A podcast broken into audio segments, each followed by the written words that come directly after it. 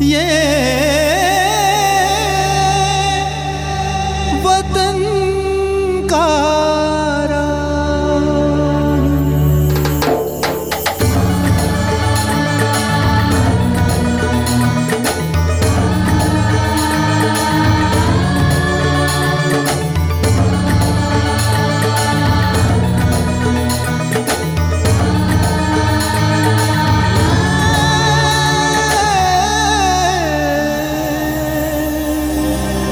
वतन का राग। दिलों को जोड़ता इतिहास मोड़ता, दिलों को जोड़ता इतिहास मोड़ता, बेटा धरती को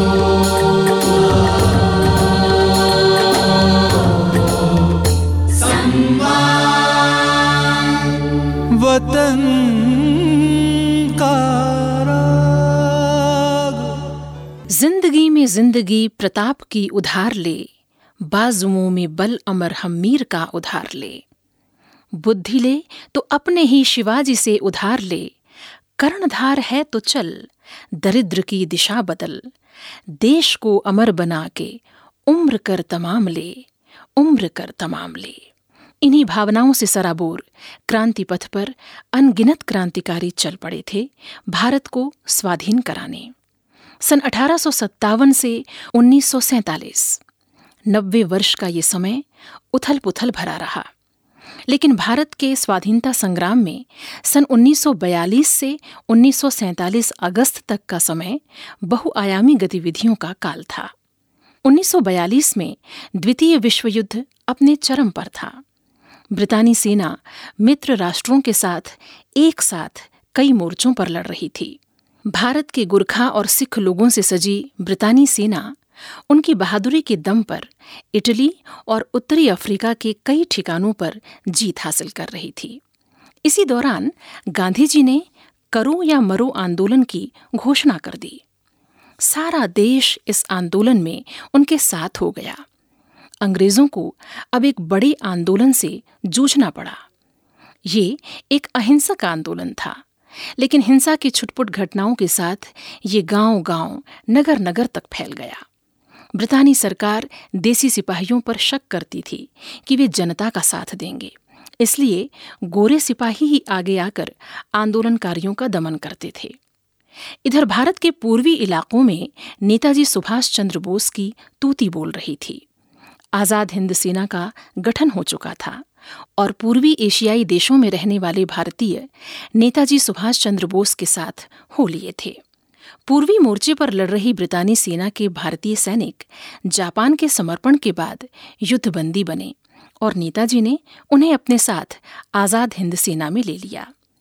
तत्कालीन बर्मा के भी अनेक सिपाही नेताजी की सेना में शामिल हो गए और इस तरह इक्कीस अक्टूबर सन उन्नीस सौ तैंतालीस को आजाद हिंद सेना का गठन हुआ। पोर्ट ब्लेयर को भारत की अस्थायी सरकार की राजधानी बनाया गया।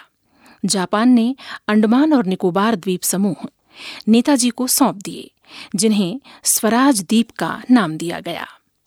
नेताजी ने अपनी नवगठित आजाद हिंद सेना के साथ पूर्व में मोर्चा संभाला और हिंदुस्तान की आजादी के लिए कठोर संकल्प लेकर आगे चल पड़े। गुप्त रेडियो से उनके भाषण सुनकर अंग्रेजों के जहाजों और रॉयल वायुसेना में काम कर रहे अनेक सैनिक उनका साथ देने को तैयार होने लगे।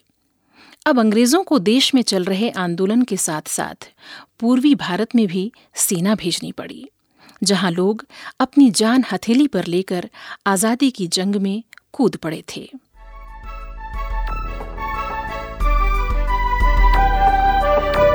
निकल पड़ो अब बनकर सैनिक, भंग करो फरमानों का।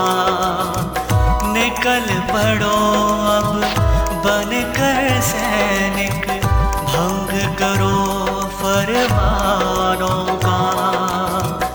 बिन स्वराज के नहीं हटेंगे, बिन स्वराज के नहीं हटेंगे। कौल रहे मर्दारों का, कौल रहे मर्दारों चल पड़ो अब बन कर सैनिक, भंग करो फरमानों का, निकल पड़ो अब बन कर सैनिक।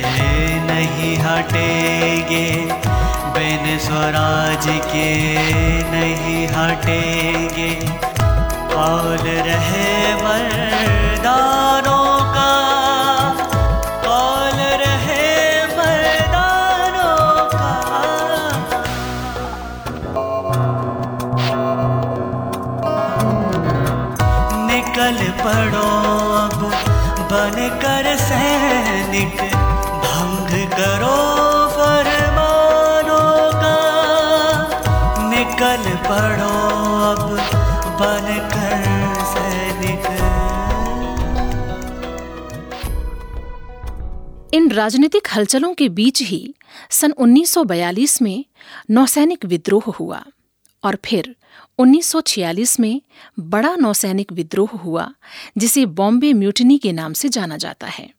इस विद्रोह के बीज बोए थे मान कुमार बसु ठाकुर और उनके साथियों ने। मान कुमार बसु ठाकुर अविभाजित बंगाल के ढाका में अट्ठाईस जून सन उन्नीस सौ बीस को जन्मे थे। उनके पिता भूपति मोहन और माता हेमप्रभा ने बचपन से ही उनके मन में देशभक्ति का भाव भर दिया था। ढाका के सेंट ग्रेगरी हाई स्कूल में उन्होंने मैट्रिक की परीक्षा उत्तीर्ण की। फिर ढाका के ही जगन्नाथ कॉलेज में पढ़ते हुए वे राजनीति में प्रवेश कर गए। उन दिनों कॉलेज में कुल जमा सात सौ विद्यार्थी पढ़ते थे। ये सभी सामान्य किसान परिवारों से ताल्लुक रखते थे तथा इनमें से अधिकांश नेताजी सुभाष चंद्र बोस के विचारों से बहुत प्रभावित थे। मान कुमार भी नेताजी को अपना आदर्श मानते थे। देश सेवा का भाव लेकर परिवार की इच्छा के विरुद्ध उन्होंने कॉलेज की पढ़ाई छोड़ दी और ब्रिटिश नौसेना में शामिल होने का उन्होंने निश्चय किया। भर्ती के लिए होने वाली तेरह डिवीजनल परीक्षाओं में उन्होंने प्रथम स्थान प्राप्त किया। उन्हें कोस्ट गार्ड पद हेतु चयनित किया गया और मद्रास के फोर कोस्ट गार्ड में पोस्ट किया गया। वस्तुतः नौसेना की नौकरी तो एक बहाना थी। मान कुमार तो देश की आज़ादी का स्वप्न लिए यहाँ आए थे। वे अपने साथी नाविकों के बीच क्रांति के बीज बोने लगे। मान कुमार गुप्त रूप से आजाद हिंद सेना से जुड़ चुके थे और एक तरह से उनके गुप्तचर के रूप में यहाँ सक्रिय थे।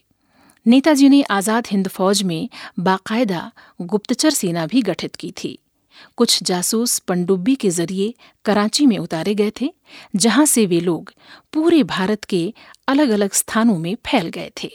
रॉयल इंडियन नेवी, जो अंग्रेजों की नौसेना थी, इसमें भारतीय नाविकों और अंग्रेज नाविकों के बीच बहुत पक्षपात किया जाता था। भारतीय नौसैनिक को सोलह रुपये मासिक वेतन मिलता था, जबकि उसी पद पर अंग्रेज नौसैनिक को साठ रुपये मासिक वेतन मिलता था। वेतन की असमानता के साथ साथ अन्य सुविधाओं और वातावरण में भी भेद किया जाता था। इससे भारतीय नौसैनिक भीतर ही भीतर क्षुब्ध थे। सन उन्नीस सौ बयालीस से ही ब्रितानी नौसेना में कार्यरत भारतीय नौसैनिक क्रांति के लिए छटपटा रहे थे। गांधी जी का आह्वान करो या मरो और नेताजी की ललकार दिल्ली चलो भी उन्हें भीतर ही भीतर कुछ कर गुजरने को प्रेरित कर रही थी। जियो या मरो, जियो या मरो, वीर की तरह जियो या मरो, जियो या मरो, वीर की तरह जियो या मरो, जियो या मरो, वीर की तरह जियो।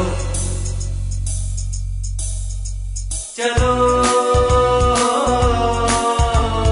सुरभि समीर की तरह।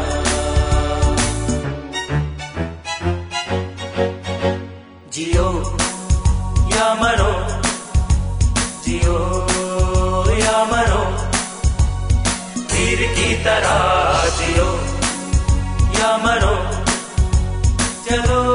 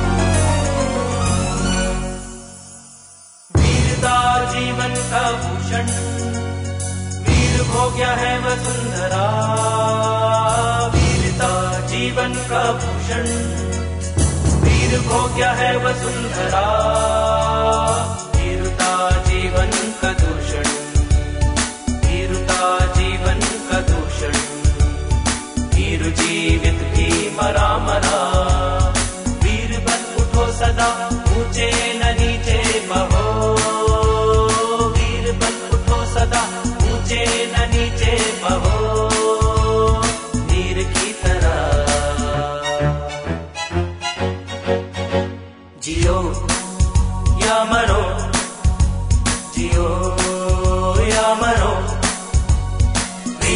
तरह जियो या मरो, जियो या मरो, वीर की तरह जियो।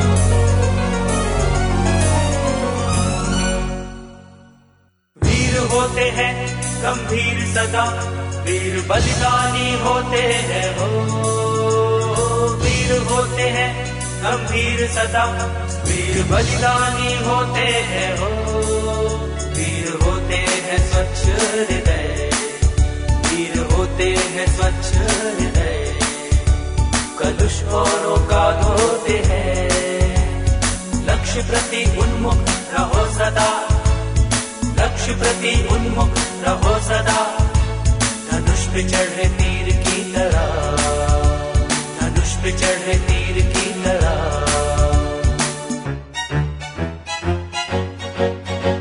जियो या मरो, जियो या मरो, वीर की तरह जियो या मरो, जियो या मरो, वीर की तरह जियो।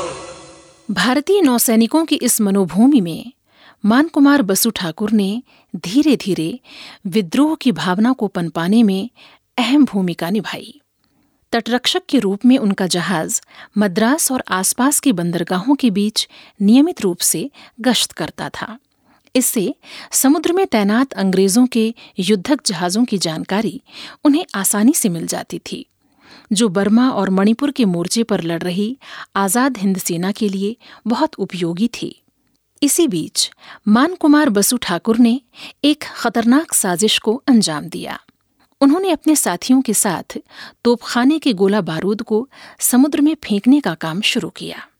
सामान्यतः कोस्ट गार्ड के जहाज गश्ती जहाज होते थे और उनमें फ्रिगेट जैसे लड़ाकू जहाजों की मारक क्षमता नहीं होती थी। विश्व युद्ध जारी था, अतः सतर्कता जरूरी थी।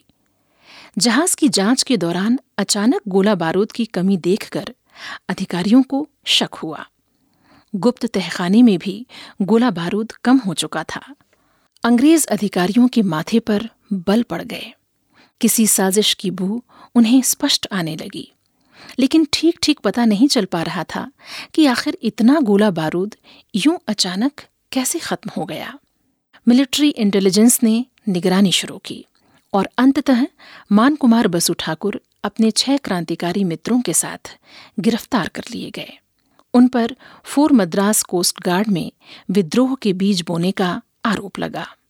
कोर्ट मार्शल में उन्हें युद्ध में बाधा डालने, सरकार के खिलाफ साजिश रचने और विद्रोह के लिए लोगों को उकसाने के अपराध में लिप्त बताया गया तथा उन्हें मौत की सजा सुनाई गई। उनके साथी अब्दुल रहमान और रविन्द्रनाथ घोष को निर्वासित कर दिया गया। अनिल कुमार डे को सात वर्ष के कारावास की सजा हुई। इस तरह छब्बीस सितंबर सन उन्नीस सौ तैंतालीस को मान कुमार बसु ठाकुर और उनके बाकी साथियों को मद्रास फोर्ट में फांसी पर लटका दिया गया। इतिहास के पन्नों में मान कुमार बसु ठाकुर का नाम भारतीय सेना के प्रथम नौसैनिक शहीद के रूप में दर्ज हो गया। इस तरह एक अनन्य देशभक्त मातृभूमि के लिए अपना जीवन देकर धन्य हो गया।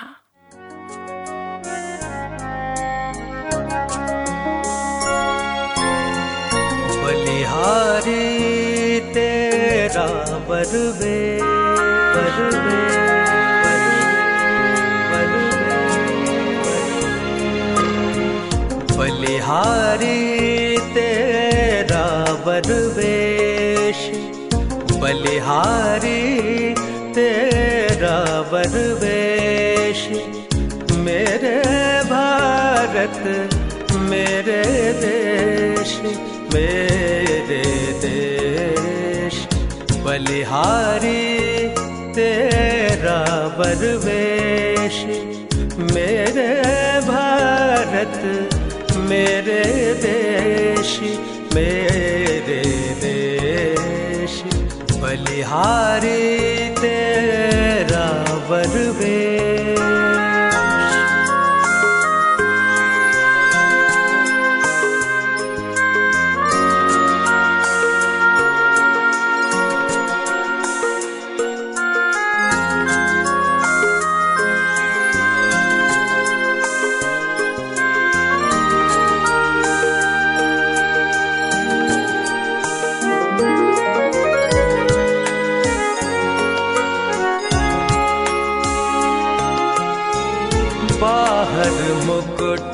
विभूषित भाल भीतर जटा जूट का जाल, बाहर मुकुट विभूषित भाल भीतर जटा जूट का जाल, ऊपर नभ नीचे पाताल और बीच में तू प्रणपाल, ऊपर नभ नीचे पाताल और बीच में तू प्रणपाल और बीच में तू प्रणपाल तू प्रणपाल,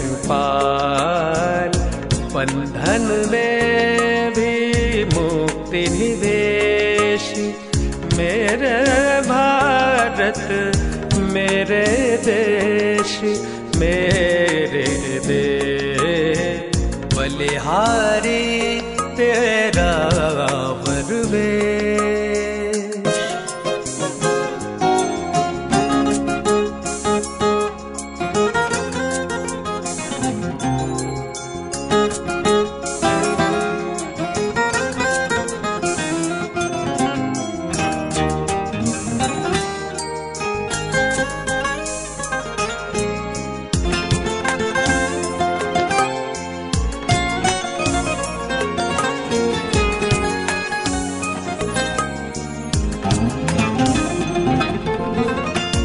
मस्तक में रखता है ज्ञान भक्तिपूर्ण मानस में ध्यान, मस्तक में रखता है ज्ञान भक्तिपूर्ण मानस में ध्यान, करके तू प्रभु कर्म विधान है सतचित आनंद निधान, करके तू प्रभु कर्म विधान है सतचित आनंद निधान है सतचित आनंद निधान आनंद निधान, मिटे तूने तीनों क्लेश मेरे भारत मेरे देश मेरे देश, बलिहारी तेरा परवेश।